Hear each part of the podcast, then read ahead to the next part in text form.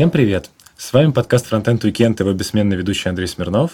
И сегодня у меня в гостях Евгений Фомин, лид software девелопер э, в Акронисе. Жень, привет. Привет. Мы сейчас находимся в очень полевых условиях после Vue.js э, Moscow метапа. Я хотел бы с тобой начать... Э, ты уже очень долго в разработке. Я насчитал где-то 13-14, что типа такого. Ну, где-то примерно там с 2001 года я... А, даже вот, больше. Да, да. Как ты вообще начинал? И как сильно разработка за вот это время изменилась для тебя? А, ну, начинал как раз вот в 2001 а, я устроился на первую работу. Наверное, я пошел простым верстальщиком. А, быстро довольно-таки я начал а, что-то программировать, и попутно я еще занимался дизайном. Ну, в те времена там все, наверное, были такое называлось веб-мастер. Там и сайт нарисуешь, и баннер нарисуешь, там, и весь, в общем, full stack разработки.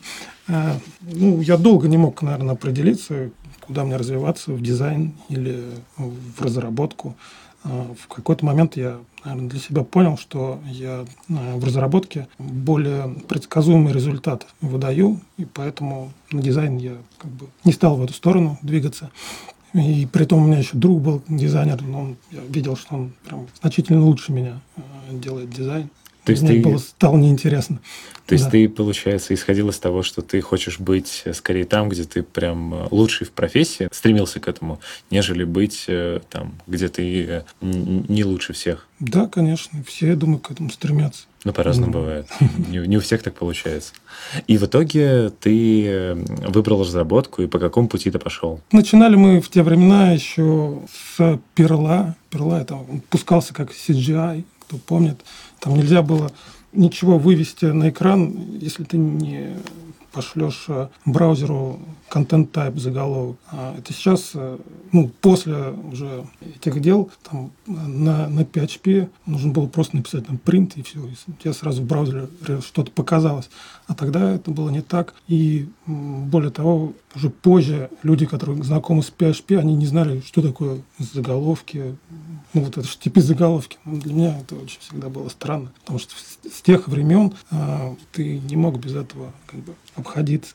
И ты вот, получается, какое-то количество лет программировал на Перле. Вот затем ты куда ушел? Насколько я понимаю, в PHP? Да, PHP. Был, был период большой на PHP. И затем у меня был такой где-то период а, года полтора, я думаю, на .NET. Там был C-Sharp. C-Sharp мне очень нравился. А, ну, не нравился ASP.NET. Он был как-то, не знаю, через какое время. Ну, у него концепция совершенно не подходила, по-моему, для веб-разработки. Это как для дискотопного ПО, не для веб. Угу. А в какой момент ты начал еще и касаться фронтенда? Фронтенда я касался всегда, потому что я всегда считал, что у нас нет разделения. Мы вроде бы вебом занимаемся, поэтому я всегда всем говорил, люди, вы веб-сайты делаете, вы в HTML не хотите лезть, вы что, идите там десктоп пилите. А как ты думаешь, почему вот э, исторически так разделилось на бэкэнд и фронтенд? Хотя, казалось бы, действительно, десктоп-приложение делает один человек, мобильное приложение делает один человек, а вот почему-то именно веб разделился на фронтенд и на бэкэнд? Ну, увеличилось сложность фронтенд разработки, и поэтому пошло разделение. Только, только поэтому, я думаю. А в какой момент ты вот осознал, что для тебя, ну, если такой момент, конечно, был, что для тебя фронтенд-разработка стала довольно, ну, выросла сложность, стала довольно тяжела, и что ты больше углубляешься в бэкенд и теряешь нить фронтенда? Где-то с 2012, наверное, года я понял, что все, а, сайты не будут такими, как раньше. Как раз пошло бурное развитие фронтенд фреймворков. Именно с этого, наверное, момента я начал потихонечку в эту сторону двигаться. А, ну, еще год назад, наверное, я не считал себя чисто фронтендером. И там, и там был. Вот. А сейчас так получается кто? То есть... Сейчас я чисто фронтендом занимаюсь. Чисто фронтендом? Да, да, да. да. То есть вот у меня как раз э, вопрос э, был подготовлен для тебя. Мне, в принципе, интересно, каким образом, ну, ты так или иначе касался фронтенда, но вообще, как ты думаешь, э, по какой причине бэкэндер может в итоге уйти целиком во фронтенд? Хотя, казалось бы, обычно есть такое обывательское мнение, что бэкэндеры смеются над фронтендерами, что там типа вы пишете какую-то фигню, а вот мы действительно делаем настоящую разработку. Ну, людей вообще принято хаять что-то другое, что он не знает и не хочет разбираться. А люди, которые э, смотрят на последние достижения, смотрят на, то, про что, э, ну, про хайп, да, если он в бэкэнде сидит, ему ничего у него интересного не происходит, а во фронтенде, я не знаю, такая движуха дикая, а, и он начинает потихонечку такой присматриваться к этому, и это первый шаг а, перейти во фронтенд. Перейти во фронтенд, и какие технологии начал осваивать в первую очередь? Именно вот делать э, более-менее а, что-то такое богатое на фронтенде я начал... Ну, во-первых, я попробовал Backbone в самом начале. Это был 2012, наверное, год. А, он мне вообще не зашел, мне показался через какое-то место, куда-то там ну, не понял. Потом я попробовал нокаут JS, и вот он очень хорошо лег, и я на нем начал делать что-то более-менее приличное. Долгое время я на нем делал, потом был Angular JS, не понравился. Ну, какие-то проекты сделал. А, ну и потом уже Angular 2 и в последнее время Vue.js. С React я так ничего не сделал более-менее приличного. Ну, может, какой-нибудь там Hello World Окей, ты упомянул Vue.js. Э, мы как раз э, сейчас на, получается, тут собрались после метапа по Vue.js, э, первого в Москве. Вообще, как пришла идея сделать этот метап по Vue.js?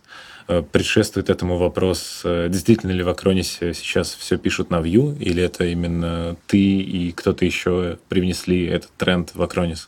Нет, э, мы не привнесли. Так получилось, что когда наш архитектор фронтенд-архитектор начал опрашивать э, команды, э, на каких технологиях э, мы работаем. Ну, я немножко назад вернусь. У нас был вектор, вообще мы сейчас используем XGS, и был вектор переходить все новые приложения писать на Angular 2. Ну, вот, это какой был год? Сейчас? Да, ну это где-то еще год назад это было.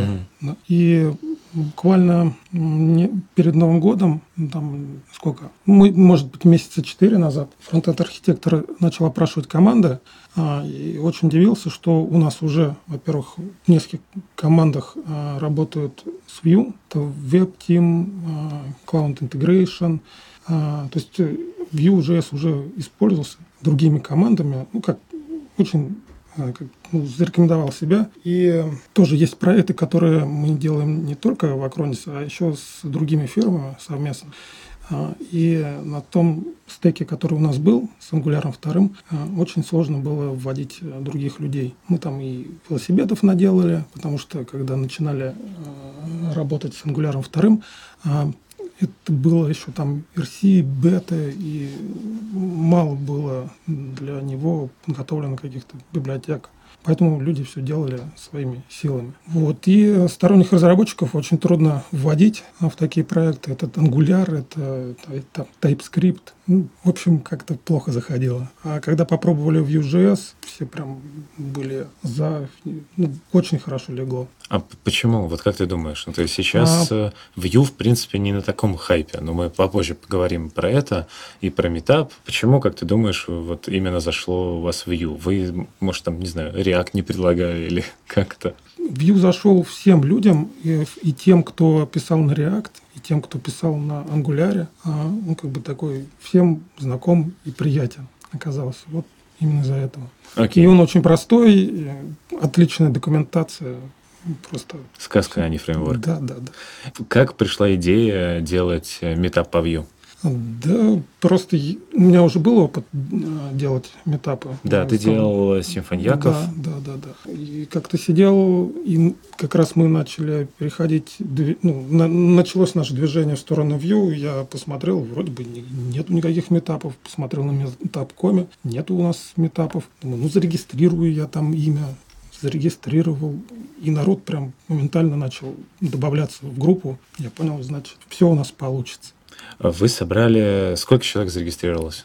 Зарегистрировалось 600 человек, приехало, судя по всему, где-то человек 300 на метап. Но это очень много. Ну, да, ты же понимаешь, что это, это не Москва, это замкадом. Да, то есть мы сейчас находимся за МКАДом, при этом сюда приехало 300 человек послушать докладики про Vue.js. Э, ты не видел, но я перед докладами спросил, кто приехал из других городов, прилично людей подняло руки. Как ты думаешь, почему? Все, все ждали это. Все, все ждали? Ждали, ждали. Ко мне подходит, говорит, почему вы раньше это не начали делать? Я, я не знаю, что ответить.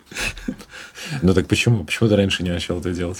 Ну, во-первых, я обычно занимаюсь тем, с чем сталкиваюсь Vue.js я особо не сталкивался до этого. А как вообще сложно делать первый метап по технологии?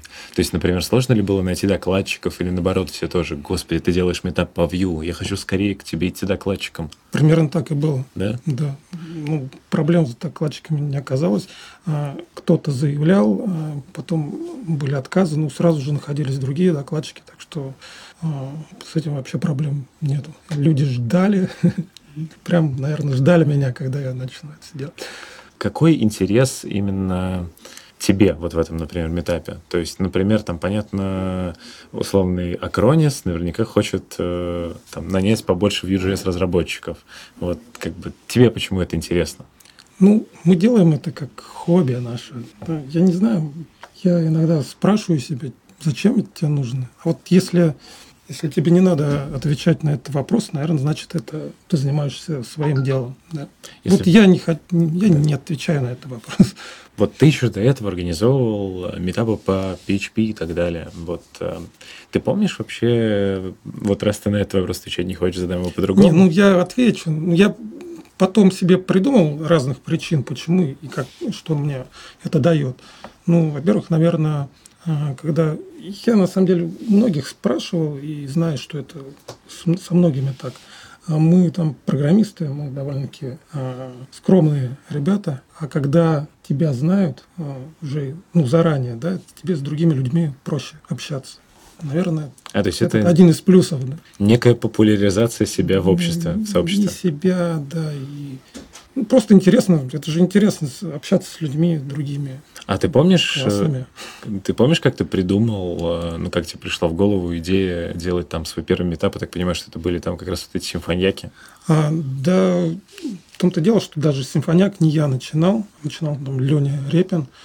Просто делал рассылки, собирал людей, а я откликнулся и говорю, ну, давайте я вас там захочу в своей компании, приходите. Там приходило несколько человек до десяти, и мы сидели, все, до сих пор люди вспоминают и говорят, о, квартирники были наши, такие теплые, ламповые. Потом это начало расти, расти. Сейчас это на Метапкоме, наверное, самый большой в России PHP комьюнити. Это именно наши симфоньяки. Вот. А ты все еще пишешь на симфоне? А, нет, так я сейчас фронтеном занимаюсь, не пишу. Ну, может, там свободное время? Свободное нет, у меня не получается.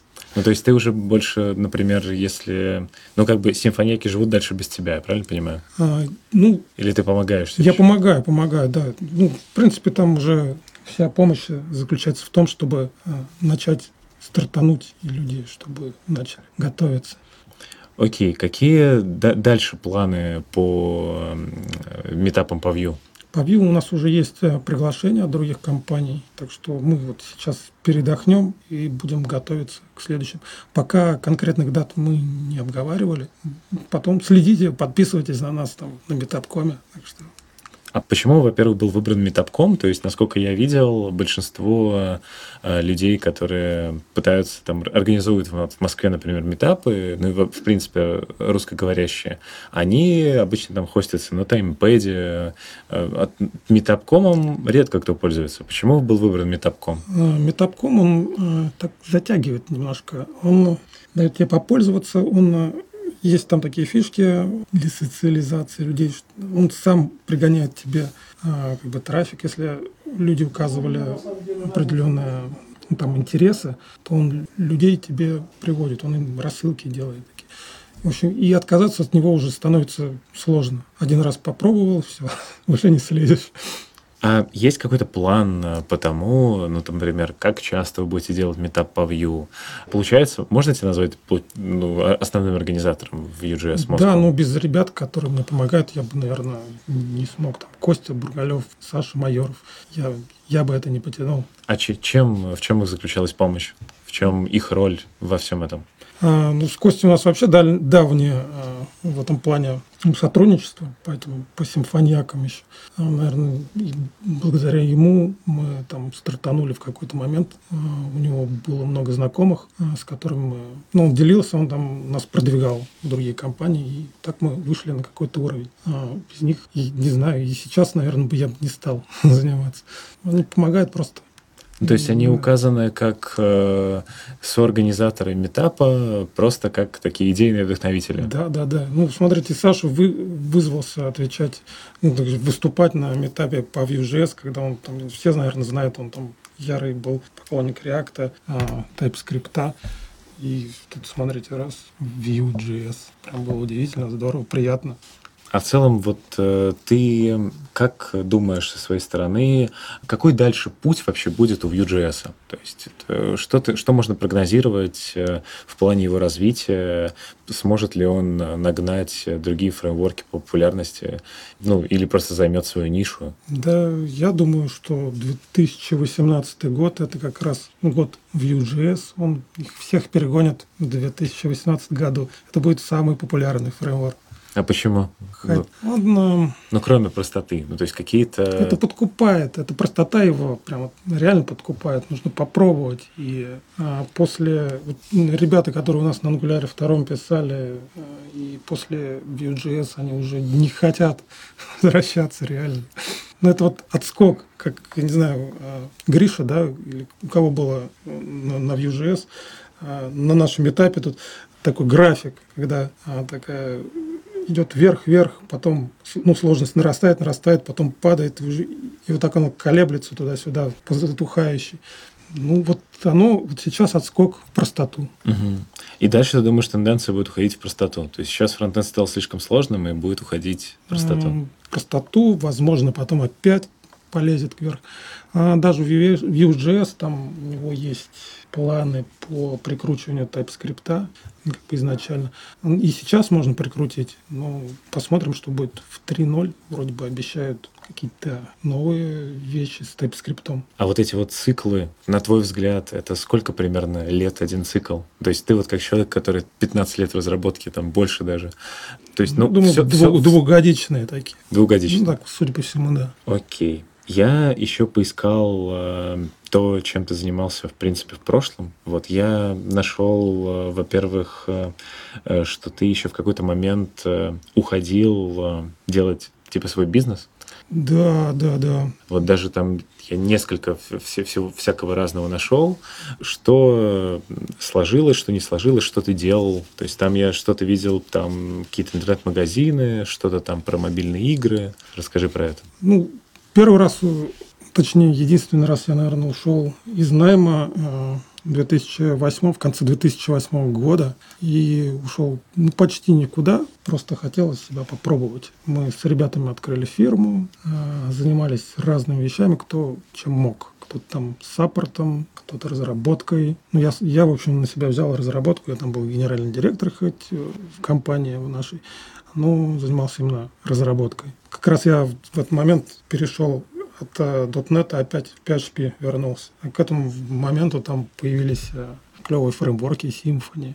PHP начал становиться лучше. И ну сколько это? Это продолжалось, наверное, года четыре. Ну, не могу сказать, что успешно. И в итоге в какой-то момент мне там не повезло, и я остался, ну, заказчик э, оставил меня без денег, приличной суммы. У меня была жена беременная. Я ушел опять в найм. И так вот работали какое-то время. А в конце мы с этими ребятами ну, уже, я стал уже, наверное, не в найм у них работать, не в найме, а более как в партнерских отношениях. Но тоже денег было не очень много.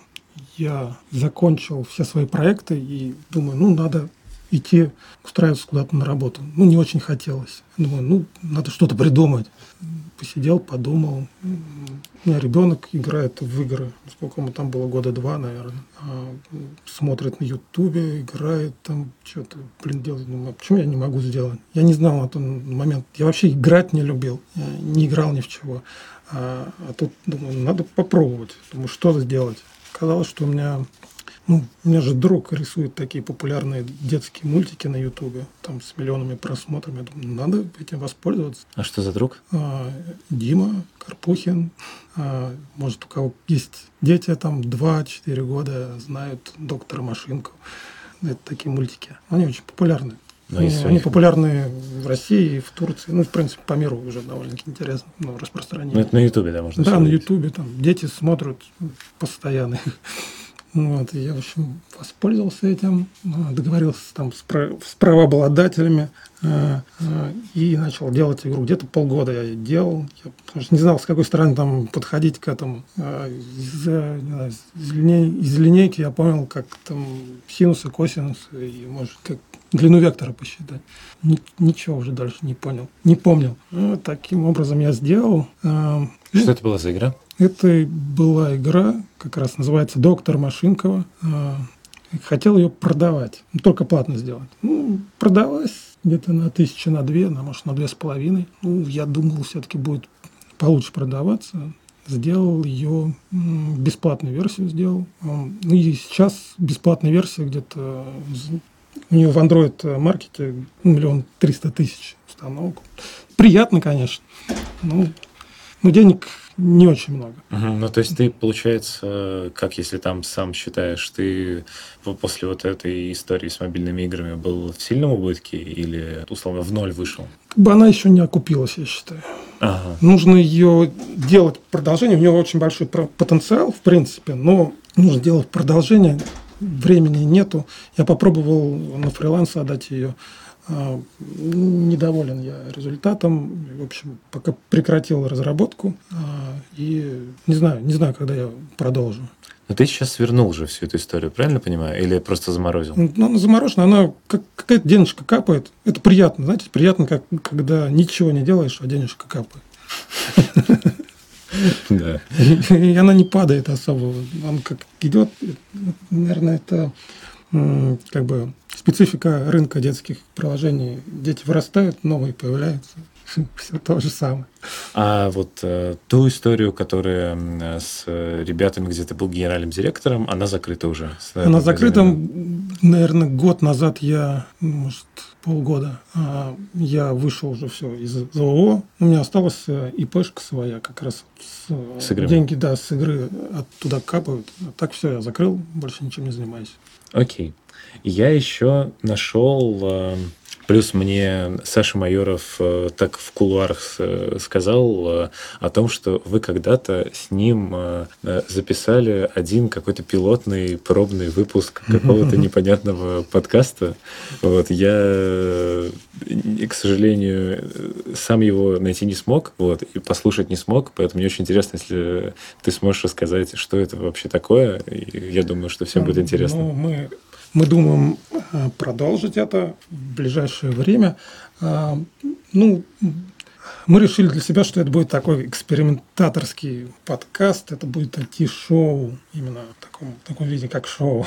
Не просто какие-то интервью, а мы будем делать всякие эксперименты. Оно будет юмористическое, познавательное. А первый выпуск можно уже где-то послушать? А, ну, мы даже нигде не, не опубликовали. Он лежит, если, если я скажу название, его найдут. Не очень хотелось, потому что оно совершенно не такой, как этот выпуск совершенно не такой, как он будет в будущем. Угу. Может для истории потом кто-нибудь его послушает, но ну, лучше, есть... наверное, не, не, лучше, наверное, ну, не То надо. есть это типа пилот, там нулевой пилот, выпуск. Пилот, да, нулевой выпуск, все. Мы просто сели с ним, э, рассказали про себя, обсудили новости, как другие подкасты, но реально это будет совершенно другой формат. Вот я уже много от кого слышу, что э, интересно делать какой-то формат типа шоу. Вот что вы э, конкретно вот ты подразумеваешь э, под шоу-подкастом? То есть есть ли, например, какие-то аналоги сейчас, которые ты можешь назвать шоу-подкастами? Ну, ближайший это, наверное, радио Ти, а, но не думаю, что на него будет похож. Ну, есть в голове какие-то задумки. Я сейчас не хотел бы их рассказывать, потому что это тоже может быть совершенно неправда. Мы будем эволюционировать. И по ходу дела это может меняться. Так что, ну, посмотрим. Мы еще не записали первый выпуск. Скажи хотя бы, когда это примерно вообще ждать. И... Ну, вот я думаю, мы сейчас закончили с Vue.js метапом и будем думать про наш подкаст новый. Окей, хорошо. Также абсолютно не техническая штука. Я нашел у тебя очень много всего в Фейсбуке, там, связано с боевыми искусствами чуть ли ты там не с э, Нурмагомедовым фотографируешься. Вот ты этим профессионально занимаешься? Или, ну, как? не профессионально. Профессионально я бы уже там где-то бился, наверное, бы сейчас. А нет, просто это моя любовь. Не знаю, я как занимаюсь, не могу от этого отойти. Ну, правда, люблю. А давно уже? На, на текущий момент это точно года четыре. А до этого в институте ну, борьбой занимался. Поэтому мой спорт. Нурмагомедов – это друг моего тренера. Он а. к нам приходил мы с ним общались. И как Было он здорово. В, ну, в общении? Он приятный человек. Я за него буду топить, когда он будет драться. Круто. А, ну, с учетом того, что сейчас э, уже 22.40 по московскому времени, давай переходить э, к стандартным вопросам. Во-первых, э, думал ли ты, кем бы ты хотел стать, если бы не стал программистом? Все мечты, мечты, не знаю. Математиком. Не знаю, это моя неуверенность в себе. Я, знаете, мечта недостижимая. Да. Ну, а вот э, там, не знаю, что-то более такое... Да нет, я всегда... Вот что мне интересно, я где-то возле этого нахожусь. Это может быть неосознанно. Потом это становилось моей профессией. Где-то возле компьютеров я всегда был, хотя я вот очень долго не думал, что я буду именно программировать. Но всегда был рядом не знаю, просто смотрел на жизнь с открытыми глазами. Окей, как ты считаешь, какая справедливая зарплата для фронтенд-разработчика в 2018 году в Москве? Какого разработчика? Давай всех по очереди. Всех. Ну, middle, я думаю, 1150, все остальные больше. А джуниор? Джуниор. Ну, джуниорами сложно. Может быть, джуниоры иногда и сами бы приплачивали бы. Ладно, хорошо. Опять же, я предполагаю ответ, но все-таки еще раз утвердим React, Angular, Vue или Ember. Vue. А если расположить все, кроме Vue, в каком порядке бы ты их расположил? Ну, так. Я ничего не могу сказать про React, правда. Но Angular я тоже до сих пор еще люблю, а, поэтому Vue на первом месте, потом Angular второй. Угу. Ну, ну, то а, есть соответственно... плюс там Angular, просто Angular. То есть Angular ок, про React и Ember ничего не можешь сказать? Не могу. Про Ember точно не могу ничего сказать. Окей. Наша классическая рубрика «Готовим вместе с фронтенд-разработчиком». Вот. Э, расскажи, пожалуйста, умеешь ли ты готовить? Готовить э, не умею, но могу, да, и нормально получается. И что, что самое такое запоминающееся, сложное, что ты, в принципе, приготовил? Миско какое-то, где берешь все как из э, рецепта в каком-то фильме. Что есть в доме, кладешь, там, и получается вкусно. Ну, это, это именно просто там... Интуитивно, типа... наверное, даже, да. Ну и напоследок у нас э, гость обычно дает какой-то там совет моим э, слушателям. Вот какой бы ты мог дать совет э, слушателям фронтенд уикенда? Это может быть что-то там более поучительное, либо это может быть какая-то книжка, либо статья, либо видео, что угодно. Учитесь, развивайтесь, смотрите по сторонам, а, учите основы компьютерную науку. Это вот самое главное. Да. Был в прошлом выпуске у меня Костя Буркалев, он тоже говорил, что смотрите по сторонам. А в принципе, вот откуда идет вот это вот, э, ну как ты думаешь? Ну, то есть вот эта идея с учетом того, что у меня обычно как бы именно просто фронтендеры, вот э, тут у меня такой э, марафон из э, ребят, которые одновременно как бы немножко с бэкэндом связаны были когда-то. Именно идет мысль, просмотрите по сторонам. Как ты думаешь, почему? А, в этом мире, наверное, очень сложно специализироваться на какой-то узкой области. Надо уметь переключаться в любой момент. А не возраст, ну, я ничего другое, не помеха для этого. Я чем старше становлюсь, тем у меня, я замечаю, у меня голова лучше работает. Реально. Поэтому нету такого, что с возрастом что-то меняется. В любом возрасте можно поменять свою сферу деятельности. А как ты думаешь, ты еще поменяешь свою сферу деятельности? Э, ну, там, не знаю, из фронтенда еще куда-то? Или ты пока я не, не загадывал? зарекаюсь, я не зарекаюсь от всего. Да, может быть. Ну хорошо, Жень, спасибо тебе большое, что в такой Спасибо. тяжелой обстановке уделил э, время. Э, от себя хочется добавить, э, чтобы вы не забывали подписываться. Во-первых, обязательно поставьте этому выпуску лайк. Вы не представляете, насколько было тя- тяжело его записать. Мы обыскали здесь все места, которые здесь могли бы быть, но все-таки смогли найти и будем надеяться, что звук получится более-менее адекватным. Обязательно поделитесь этим выпуском с друзьями. Подпишитесь э, на наш подкаст в SoundCloud и в iTunes. Также не забывайте про наши соцсети, начиная от э, Фейсбука, заканчивая Телеграмом, Твиттером и ВКонтакте. Мы продолжаем показывать человеческую сторону фронтенда. У нас получается довольно неплохо. Услышимся на следующей неделе. Пока-пока. Пока.